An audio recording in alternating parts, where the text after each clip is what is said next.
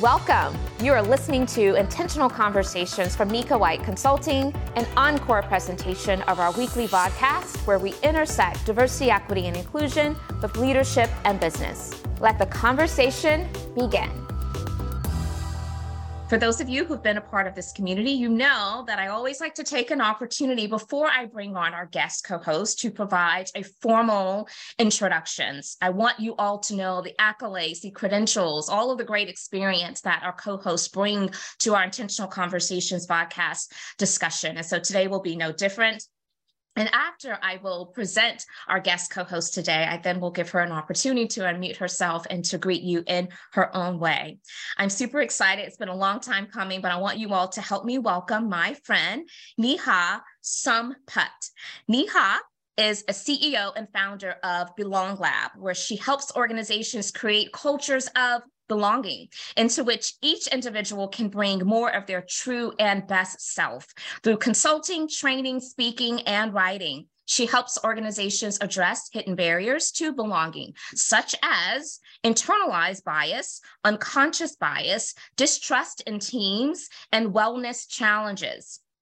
She is an internationally sought after expert on inclusive leadership and disrupting imposter syndrome. And she runs the top rated owning your value programs to cultivate evidence based confidence and nurture authenticity. Neha's insights have been featured in Harvard Business Review, Time Magazine, Thrive Global, ABA Journal, News India Times, and numerous other professional publications and media. Neha holds a BS in sociology and political science from University of Illinois at Urbana-Champaign, obtained her JD from UC Berkeley School of Law, and holds a certificate in graduate applied psychology. Neha works across industry from Amazon to Pixar and UC Berkeley to numerous top global law firms. Neha also relishes and learns from her role as a mama to her two kiddos and you can learn more about her work at www.belonglab.com. We'll place that into the chat. And you can follow her on Twitter, on Instagram, on Facebook at Belong Lab and on LinkedIn. And it is, um, we'll place actually her link to LinkedIn into the chat so that you all can connect with her. But podcast community, you know what we do right now. We find whatever ways we can through the emojis, through the celebrations and expressions in the chat. But I want you to help me welcome my friend Neha. Let her know that we appreciate her stopping by today and being a part of our conversation. So, Neha, I am going to now spotlight you so that the world, and I'm saying the world because you know, we truly believe that this, the reach of Intentional Conversations podcast is very broad, can see who you are. But um, I want you to just greet this audience in your own way. And we often like to ask our guest co-hosts to make sure that as they're thinking about what they want to share is to consider maybe some of those tidbits that perhaps people would not know about you from reading your bio. So what else can we glean about Neha? Welcome, my friend. Oh my gosh, Dr. White, thank you so much. I am so excited to be here. I have been engaging with the vodcast on the other side of it, um, and this is really a great honor for me. So thank you, and thank you everyone for the warm welcome. I'm delighted to see a lot of familiar folks um, and some new friends. So delighted to be a part of this community. Oh goodness, I was blushing through my brown skin as you gave me that intro. Mm. Um, it's interesting. When I do my programs on owning your value, I make the point that there's this like in front of the curtain introduction of us, all the uh-huh. like internationally sought after speakers, right? All of it's true. Like, I, and I'm so proud of and honored by my career and the trajectory of it and where I've taken it. All of it's true. But what's so fascinating is and I think you alluded to this in a way, there's this whole part of ourselves that isn't in those intros, right? That that's the behind the mm-hmm. curtain part of ourselves. And a lot of the work that we do at Belong Lab is about pulling the curtain back and being able to share more of our whole selves. So I really appreciate you welcoming all your guests in that way and welcoming me today in that way. So gosh, what do I want to share? Um, let me think. Uh, you mentioned I'm a mom. I love to write, so I'm a writer.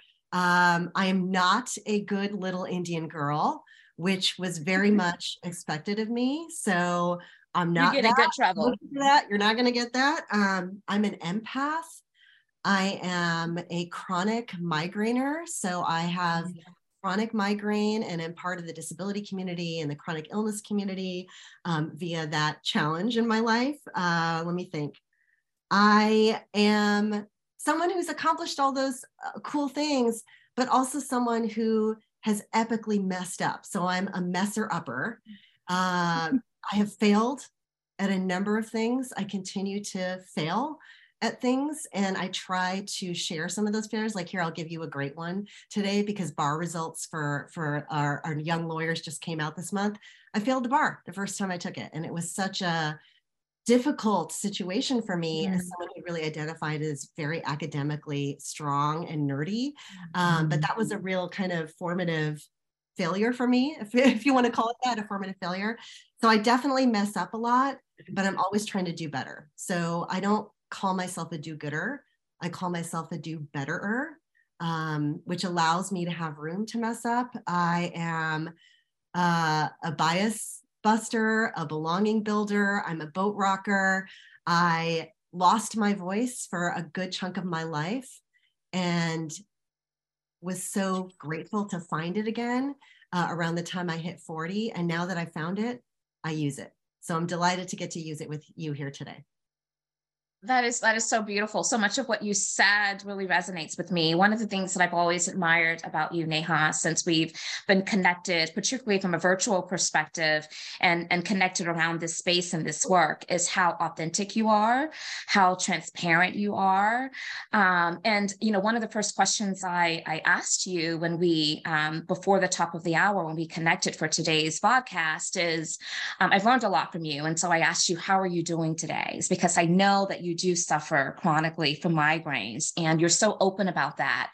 And if I could just say, you have taught me how to be much more intentional about not making assumptions that people are just because they're showing up and they appear to be fully present and fully well, that they are. Um, that they are fully well right? And so so i love that that lesson that you've taught me. And um and i appreciate that. It was one of the reasons why i asked you when we first connected today how are you doing today? That was really important for me. So i just wanted to thank you because it was because of you that now i feel so inclined to be intentional about asking the questions especially when people are as transparent and open about some of their challenges. And so i just well, wanted to share that Thank you. It really meant so much to me that you asked that because you immediately drew in that wholer part of me into our conversation right off the bat. And you also let me know that you've been you've been reading my tweets. So my personal Twitter account is where I like talk a lot about my struggle yeah. with like uh, with my chronic illness, and it, it, really talk about creating safety for someone to be authentic. Um, you did a great job of that, and I, I really I want to appreciate you for that. No, no, absolutely, 100%.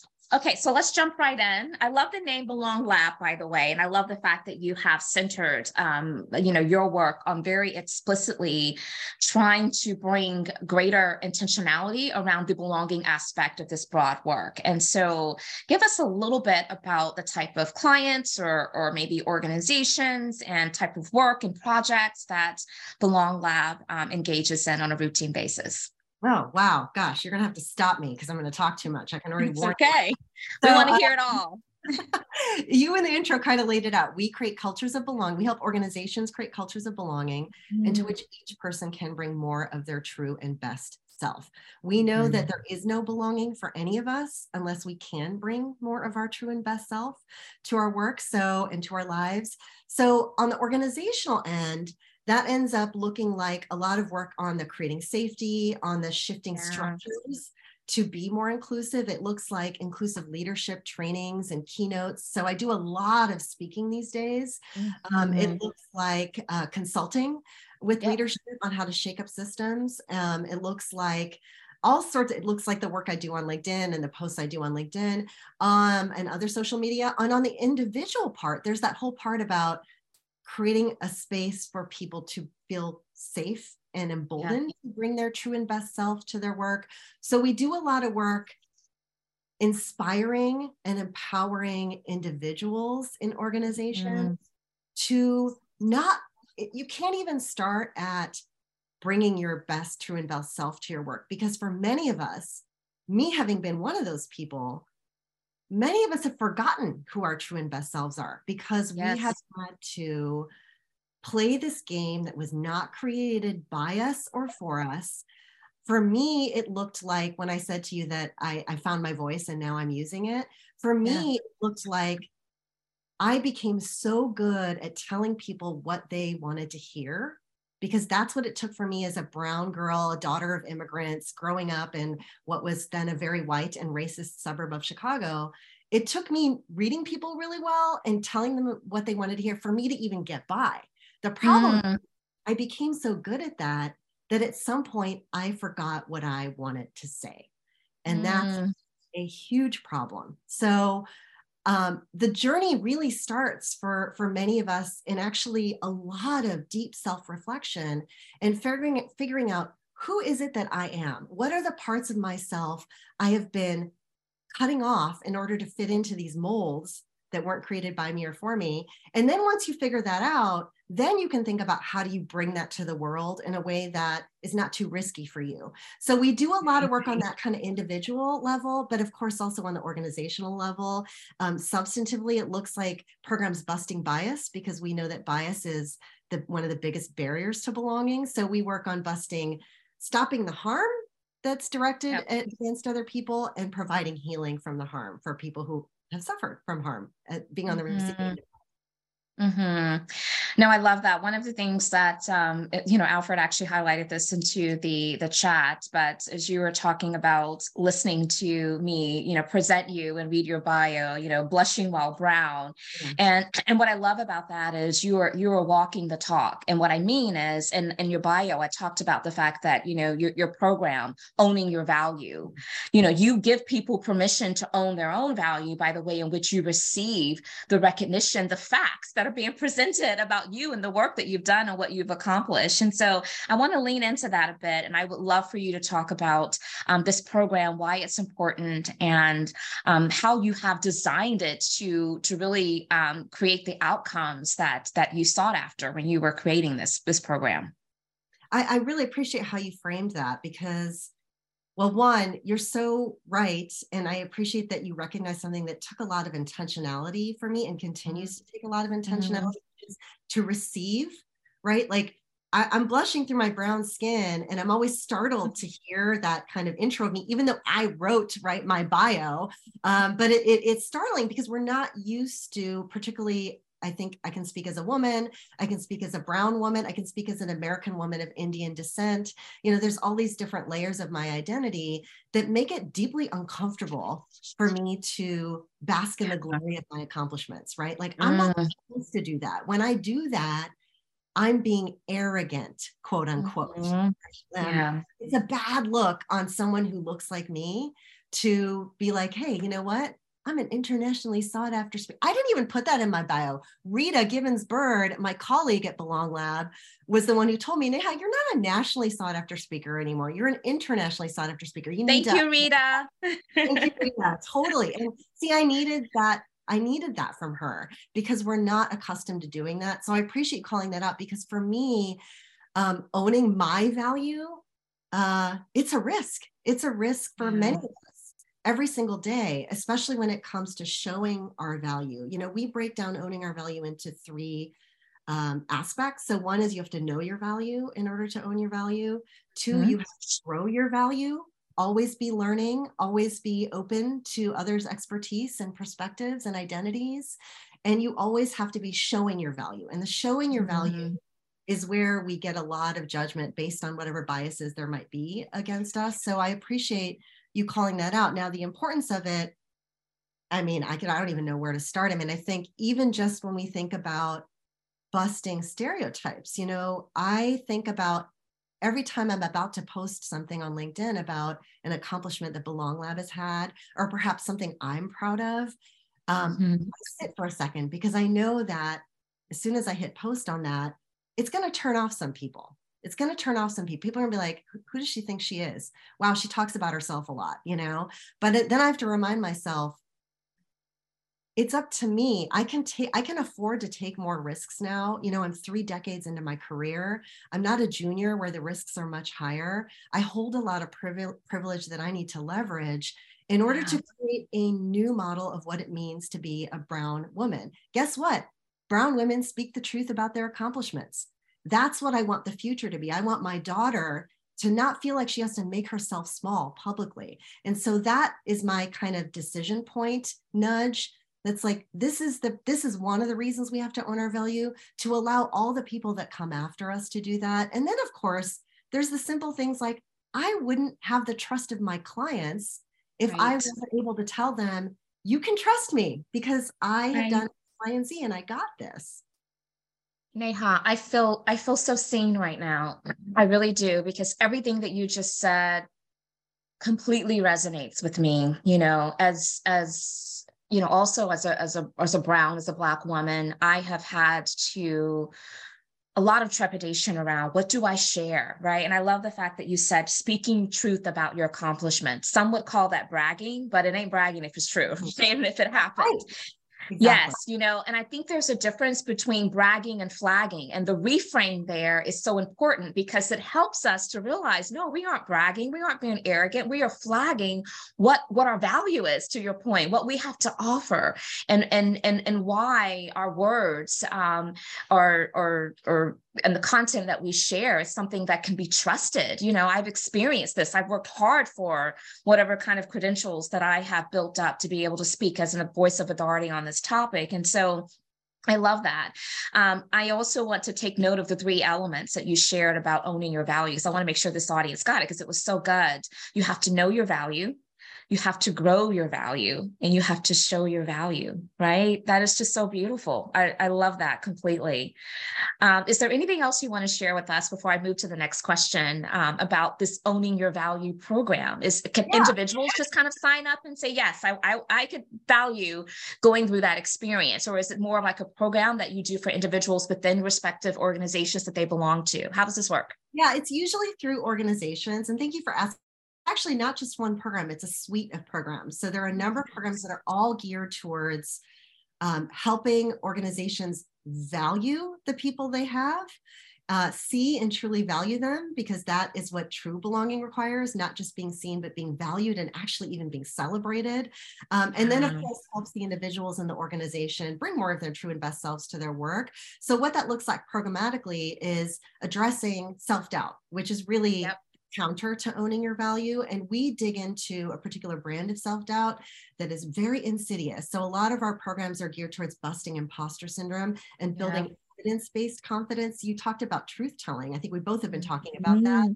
And that's what this is. This is about not fake it till you make it confidence. This is about evidence based true confidence. Yeah. So we do workshops and keynotes to inspire people to actually figure out to how to recognize when self-doubt is creeping up for them how to understand where it comes from because the truth is for many of us it comes from biases that have been directed against oh, us. oh, of course. right? All those voices that have yeah. in some way or another who do you think you are can become that voice in our own heads who do i think i am?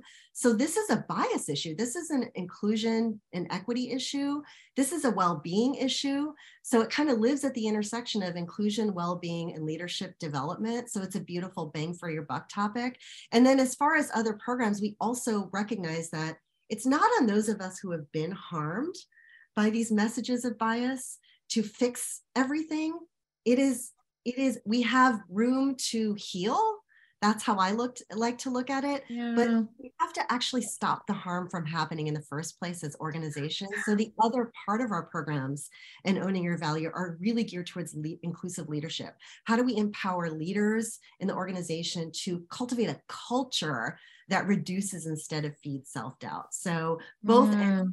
organizational structural leadership and really honing in on the individual I like that. And I often say that this work, the work of being able to show up at your best and contribute all of your talents and your skill sets that really can lead towards, um, you know, transformative change, it starts at the personal level. So I love that it's not just about what are we doing from an organizational perspective, but how do we also fix the individuals that are in these organizations that um, can certainly gain value from deepening their, their belief system of their worth and their value so that they can really lean into that and contribute all of that to the world.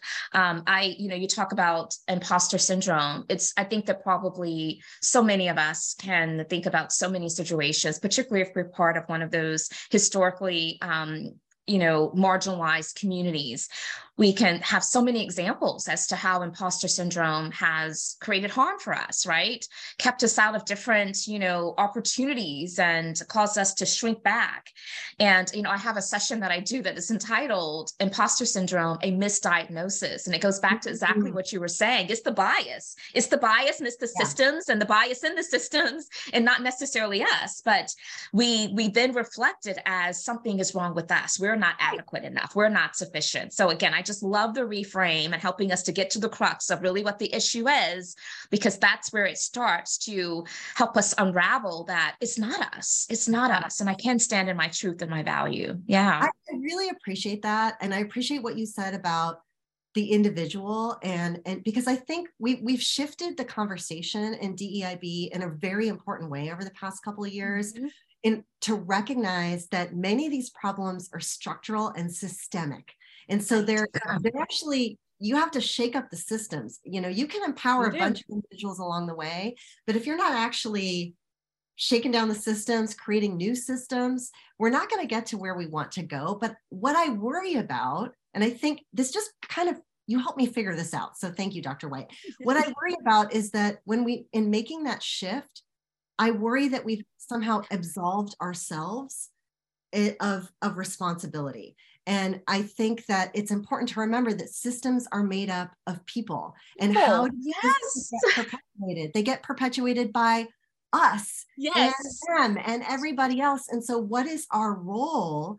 Let's recognize that these, these are systemic issues, but what is each of our role in shaking up the system? And that's the other beauty of the Owning Your Value program is that you're not gonna rock the boat and shake a system because that's that's risky that's big yeah. Unless you and you're not going to do it by yourself you're not going to do it by yourself and you're not going to even feel emboldened to do that unless you have that confidence in yourself and your abilities so mm. that's another kind of connection with the work into the systemic change but i but i really appreciate that and i and you're absolutely right like what i see happen with people who experience imposter syndrome is we often compound our misery by blaming ourselves. We're already feeling crappy about ourselves because I'm not this, I can't do this. Like those are the narratives that imposter syndrome has in our head. I'm not good enough. And then we compound it with, and it's my fault I feel this way, mm. which is completely wrong. It is not your fault you feel that way. You have been bombarded with messages throughout a lifetime that tell you you're not good enough, that lie to you and tell you you're not good enough. So the mm. fault is not yours. So I, I, I really appreciate you teasing that out. Yeah, no, that confidence piece is so critical. So I, I, love the connection point there because you know you, you, described yourself as I'm a boat rocker, and so many people they need that confidence to rock the boat. But there are some people who are part of systems and organizations where they need to flip the boat. And so think about the higher level of confidence that's required to do that because the the, the risk is even greater, right? Yeah. And um, so I yeah I'm so I'm I'm so really um, aligned with with your thought process around um, how in which we need to make sure that people at the personal level don't try to absolve themselves of being a part of the solution. Um, and you're right, it's, it's almost like when we talk about bias, we try to fix bias in processes, but we also have to fix bias in people. And so it's it's a both and. It's not an either or, but a both and. Absolutely. So I want to go back to what you were sharing, Neha, about um, really trying to address the harm that's already happened. So how can you coach someone to heal from harm and trauma that has happened as a result of bias um, in the form of internalized bias? Because that's where it shows up as well. Uh, that's a really good question. I think the first step, and this probably is the most difficult step for many of us, is to see that what we've experienced is actually trauma for many of us. Yeah. that's not that's not um, what we've been told by our society. We've been gaslit usually to believe yep. the opposite, right? We've been gaslit to be like, oh, you're making a bigger deal out of this than it is. Oh no, this isn't that's not racist what they just did or said to you. And if you're like me, I I grew up um experiencing self-gaslighting as a form of internalized bias. So mm-hmm. in order to cope with all this bias that was directed against me and as a kid it was like racial bullying, right? And I I would convince myself that it wasn't racial bullying because it was too painful for me to acknowledge that these people don't like me because of my the color of my skin. Mm, that, that's mm. such a painful realization. Yeah. So uh, my coping mechanism back then was to self gaslight myself. Like I remember my mom would call it out. You know, thing strange things would happen in school. You know, I remember uh, there was some honors breakfast, and I was somehow left off the list, even though my grades were high enough. And my mom's like, who else was invited? And it turned out like I'm the only brown kid that wasn't invited and I should have been invited. And she's like, that's that something is up here. And I was like, no, mom, something's not up. It was an innocent mistake, right? Like you make excuses yeah. because the truth is so painful. So I think we have to be able to see the painful truths in order to understand that understand what we're dealing with that what we're dealing with isn't like you kind of said it's not a personality flaw if i have mm-hmm. imposter syndrome as a form of internalized bias that's not doesn't mean something's wrong with me that means right. that something's wrong with the world around me and i have been harmed and now right. i know. so the first thing is acknowledging what has happened the second step is getting to know yourself with grace and wonder so mm how do you like for me it was looking at those parts of myself i had been cutting off as i mentioned in order to try to squeeze myself into this mold that was not created by me or for me and what what actually turns out to be true is that all the one i will never i will never be able to squeeze myself into the mold created by like cisgender straight white men because i'm not a cisgender straight white man right so i will never fit that mold but to look at those pieces that for a lifetime I had been cutting off, because those pieces, those that that that's my magic. That that's that those are the parts of me that I am the only human on this planet that that right. has that brand of magic, right? And so starting to think about instead of leaving that stuff behind, instead of covering that, how can I actually put that in the spotlight and leverage that? How can I honor that as my magic? And when people start to do that, you're going to lose some folks. You know, when I started to come, you see, like I'm very facially expressive. That's a piece of me that I had tried to cut off because, you know, people like talk like this, stand like this, be very polished when you're a public speaker. And that's just not who I am. I'm super casual, I'm super informal, I'm very animated. When I started to leverage that, I remember some people said some not so kind things to me, like, Neha, you've had too much coffee today. Wow, she's too much for me. And guess what? I'm not here to make everybody happy. So those right. people can go find their person who stands like this and talks like this and is very quote unquote polished. But guess what? When I bring that animation, I find my people because there are people out hmm. there with whom that resonates. You know, it's almost like the stories we're the most scared to share. And I think about this in terms of my writing. When I've shared personal, when I've written personal essays, the stories I've been the most scared to share because I, I knew that it might turn some people off are the stories that most needed to be heard. There, yeah. even though I cared about five people, there were like 50 people who were moved to tears and connected with me and now are my friends, you know. So I do think that it is about recognizing pieces we've had to cut off and starting to starting to leverage those, starting to take those risks to leverage those come what may. Yeah, that is that is so perfect. You have such a way with words. I just I, I placed into the chat something that you said that just really stuck with me. Get to know yourself with grace and wonder. Yeah, I, I just love that. We we don't extend enough grace to ourselves. And I think that um, we aren't curious enough sometimes to dig deeper to understand the why behind why why we're feeling what we feel, why we're showing up the way that we are. And if we had a deeper level of curiosity and wonder, I, I I can only imagine how we could be more equipped, better equipped to really reach our full potential and not worry so much about the people who aren't our people, right? Like you talked about folks who they may not like your style, but th- that's not who really I'm I'm I'm here to to please and to speak with, and that's fine. That's okay. So I absolutely love that. So um, Neha, you gave us a lot of information about what people can do to begin to address their own um, healing journey, right? In terms of acknowledging the trauma and the harm. I'm curious about your perspective on what role, if any, should organizations play and take on in helping to address the harm that, that they are probably aware of has occurred maybe in the workplace that's impacting people and how they're showing up. Oh, um, absolutely. Organizations absolutely are responsible because organizations have harmed in in some of the most right. um, negatively impactful ways.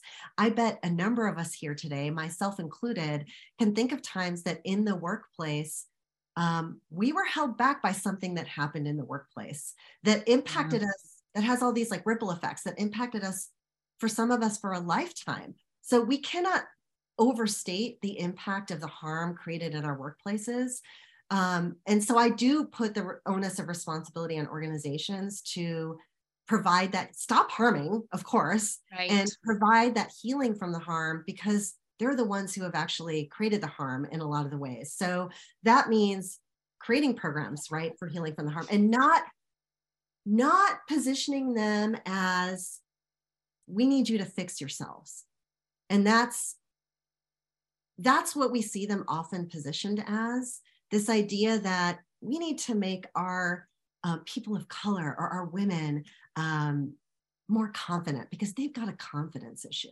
It's like, mm-hmm. no, actually, they've been harmed and deserve to heal from that harm. We're not trying yeah. to tell them to change themselves. We're actually helping that rem- them remember their own amazingness. This isn't about changing someone. So I think that that harm um, framing of it is so important mm-hmm. because it really takes the onus off the individuals. It's not about fixing folks, it's about right. healing. But organizations absolutely need to through through coaching programs, through training programs, um, through doing programs to stop, even doing programs to stop the harm, provides some healing. Because then we know you're not putting it on us. You realize that it's on you to stop harming. And that makes me feel like you see what's really been happening. So even the stop the harm programs, like the busting unconscious bias programs, all of those, if you do those heartfully, and if everyone shows up all the way through the most senior leadership and really, really buys into it as do betterers, like they're able to own where they've messed up and, and do better, um, that actually has an important role in the healing for all of us. Yeah. Do you think that organizational leaders are connecting the dots though? And, and what I mean by that is when we use language like harm and trauma as it relates to the workplace, um, and I've experienced this, and maybe you have as well, but sometimes those organizational leaders they they begin to question well is that my responsibility? Um, we're not therapists you know we do have an you know employee resource program and they can you know go and, and, and connect with a therapist. Um, you know because when we use words like healing and harm organizations tend to believe that uh, what are you talking about? That's not the space we're in. We're not a social justice entity. You know that's that's really some of the conversations that i know i've been a part of when we've talked about about um, healing and trauma in the workplace. It's almost like, well, wait, the, the, does that language even fit into this this workplace environment? What do you say to those individuals? Um, I say catch up with us. Uh, I, I, I, think you're right. I think um, you're right that the market is not really ready yeah. for that language.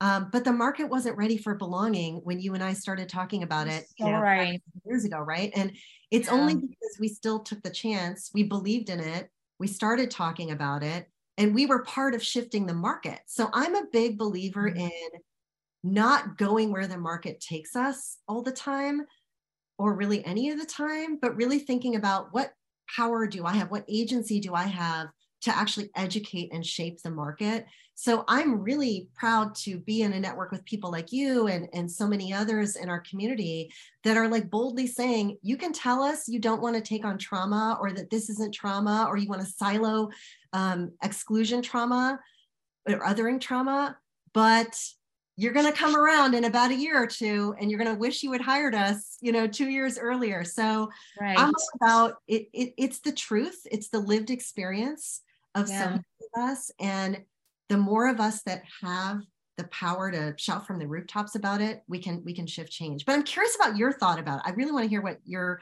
perspective is on that too. Uh, I think it's I think it's hard. I think that you're absolutely right. And the reason I ask that question is because I experience it a lot. I think that, you know, language is important we know that.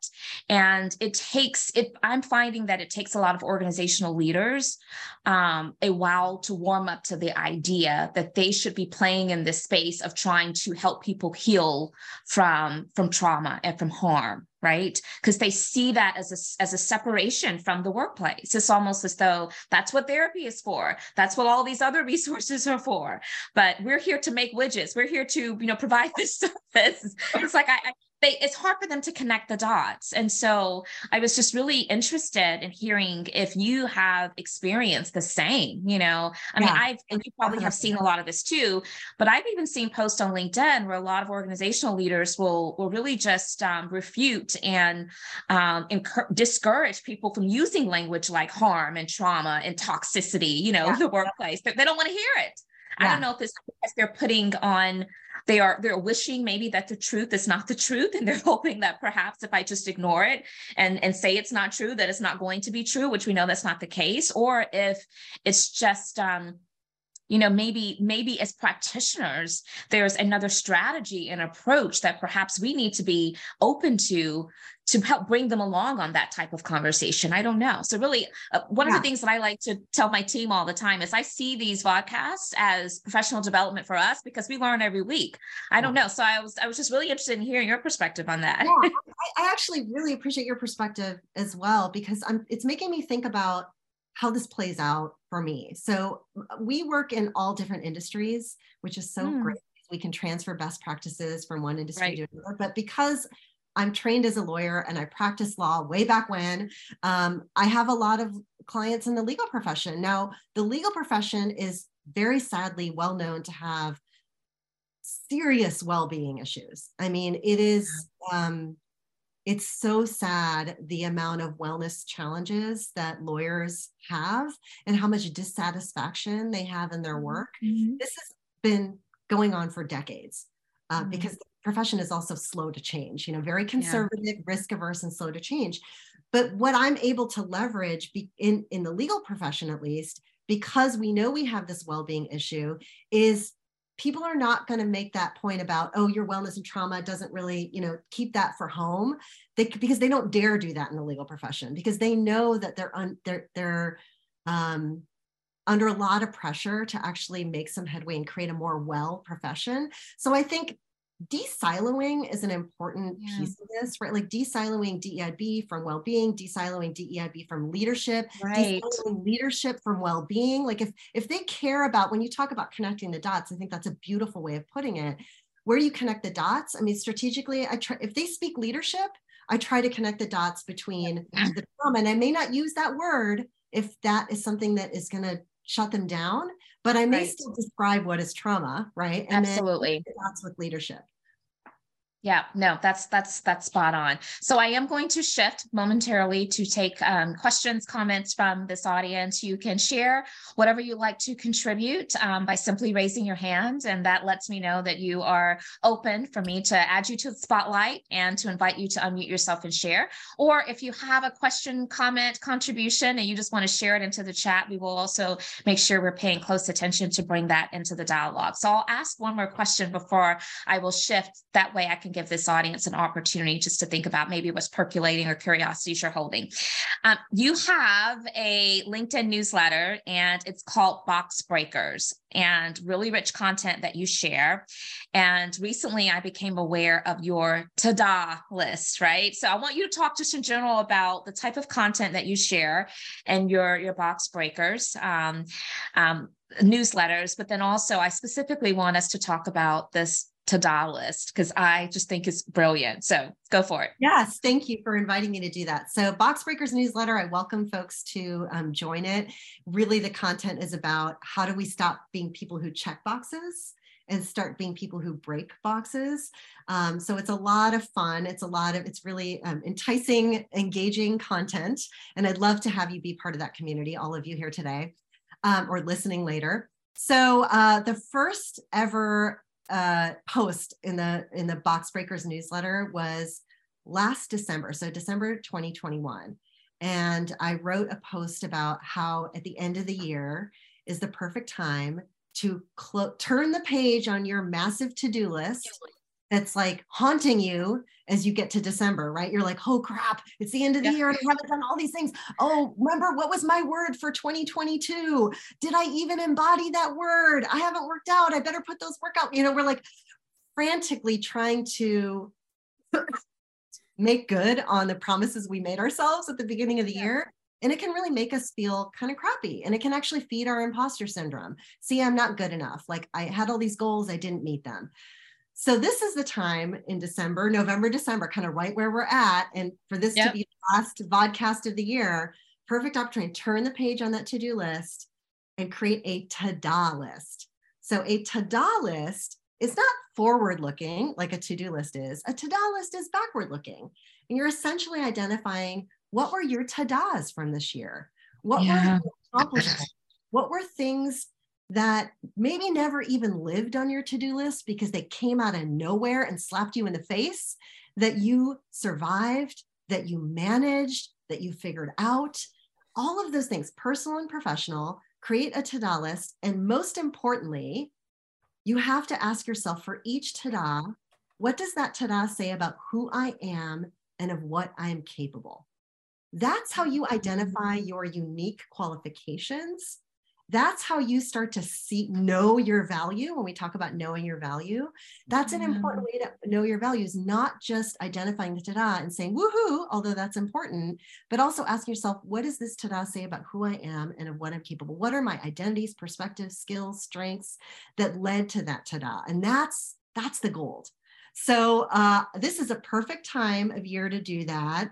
Um, dr white let's do it. What do you think? Do you have a ta-da? I, well, you know, I love this so much. I think it's brilliant. And I knew for certain that I wanted us to introduce this, um, this idea of, and we can't just say ta-da list. We have to really give it the full effect. Ta-da, right? That's what it is. We're excited about it. It is like something that we're really feeling a lot of energy around and, and we we want to celebrate it and we want to allow it to fuel us towards even greater momentum and traction for, for maybe bigger, loftier goals in the future. Because again, it's all about that confidence so we can show up as our best selves, right? And do the work that we all can do. So I love this. I do have a ta-da and um, my ta-da this year, and this is going to be, you know, pretty familiar information to this community because I've been sharing it a lot with with the friends in this podcast community. But it was completing book number three that is releasing January of 2023. It was completing it. It really was. And even though this is book number three, in so many ways, I feel like this is book number one.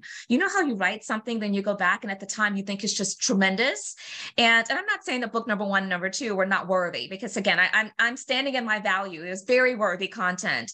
But um, you know, I've, I've grown a lot. I've matured a lot in this work, in this space. I've experienced a lot, and I have poured everything that I have and that I know into book number three. So that is my ta-da, and I cannot wait to its release to the world. Um, and so, thank you for giving us this moment just to reflect on our tadas. I want to invite this community. Go to the chat, y'all. If you're joining us by LinkedIn Live, go to the comment section there. But what is your tada? I'm sure there's many, but maybe just pick one to kind of socialize and share with this community. And um, and and hopefully, this is going to be something that becomes a ripple effect. Maybe we'll start sharing our tadas with others in our network, our coworkers, our family, our friends, and then everyone else will start doing it too and exactly. what, what, a beautiful picture that seems to paint in my head at least and we're all sharing it. our tadas i love it. I and love i have it. to say congratulations dr white. Um, this is an opportunity for us all to celebrate as a community too what other people are going to put in there, you know absolutely. your third book i mean that is huge. And i have to ask you one question. What is that what is one thing that tada says about who you are or what you or of what you're capable? Um Oh, what does it say about who? I am, the one I'm capable of. Um, that's such a great question. So I, I do need to spend some more time and reflection on that. But I think what it says is that first and foremost, I am I am a person that is worthy of being selected, sought after by a brand like Forbes Publishing to say your voice matters. Yeah. And we want you to write this book. We want to publish this book. Um, I think it also says about me that my voice matters that I, I I I do have influence, and so the work that I've been doing um, is not in vain and um, that gives me confidence to to keep going to keep going at this work that i care so deeply about right? That's the goal. and so that's beautiful. Yeah. And so if nothing else i think that confidence piece which is what you brought to today's conversation i think i've kind of i've, I've buried that. I haven't really given i haven't really amplified that in my life you know? I, I feel like i'm just naturally an ambitious driven confident person. But um but yeah i mean today it's kind of gone up another level. It's like hmm, yeah oh. i yeah. So, so thank you. Thank you so much for that. Yes. Keep those ta-das coming. I want to see the chat kind of fill up with them. Well, I do see two hands raised and we have 10 minutes left. And so I, I, I'm not going to be selfish any longer. I'm going to share Neha with this community. And so, um, Sean, I think I saw your hand go up first. And so I'm, I'll invite you to unmute yourself and to share. Hey, Sean. Hey, Neha. Um, good to long time uh, no talk yes, delighted to see you here. Oh my goodness, yeah. gift. Yeah, thank you, and uh, thank you, Nika, for having her um, and for letting me um, ask my question. And it's just, I want to say this. So, um, before I ask my question, like I just had a very unfortunate situation where I just lost a job, and my manager was a woman of color, and mm-hmm. it and and it's just really, and that's why like what's going on with you know Nika having this platform, um, having you on here seeing both of you, a black woman, an Indian woman, like it's beautiful. And it's just because my situation was just very unfortunate. Um, but Neha, the question I want to ask is you mentioned something on, you mentioned something um, about, you know, finding your voice, you know, mm-hmm. having lost it. Um, for, and you, you named all the dynamics and components with it that, that went into you losing it.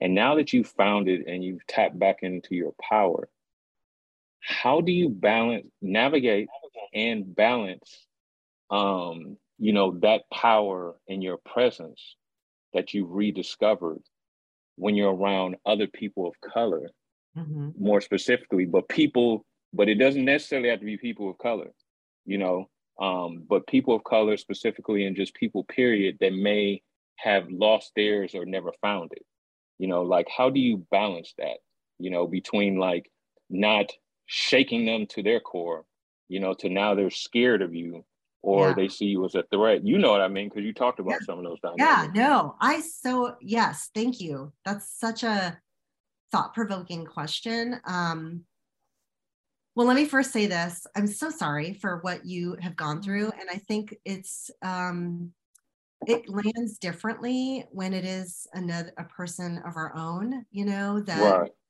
So I just yeah. want to point that out that there's a different complexity and a different mm-hmm. experience given what you just described you've gone through. So I want to just give that space and, and honor that.